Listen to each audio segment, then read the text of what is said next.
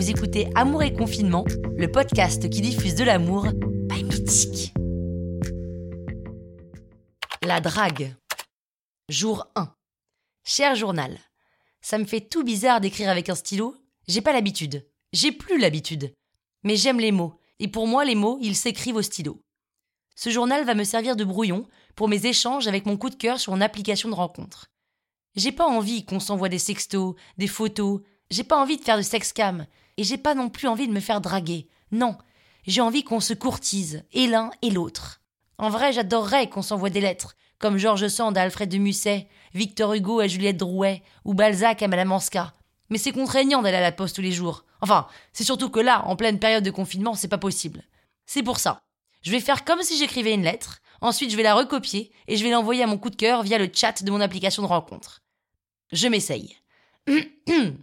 Bonsoir. Vous m'avez l'air si spontané, si naturel.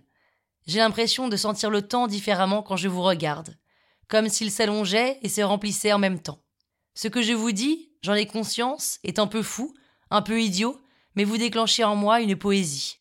Quelque chose de différent, de la rengaine éculée, quelque chose qui me donne envie de prendre le chemin des écoliers et m'arrêter derrière chaque buisson pour vous y guetter.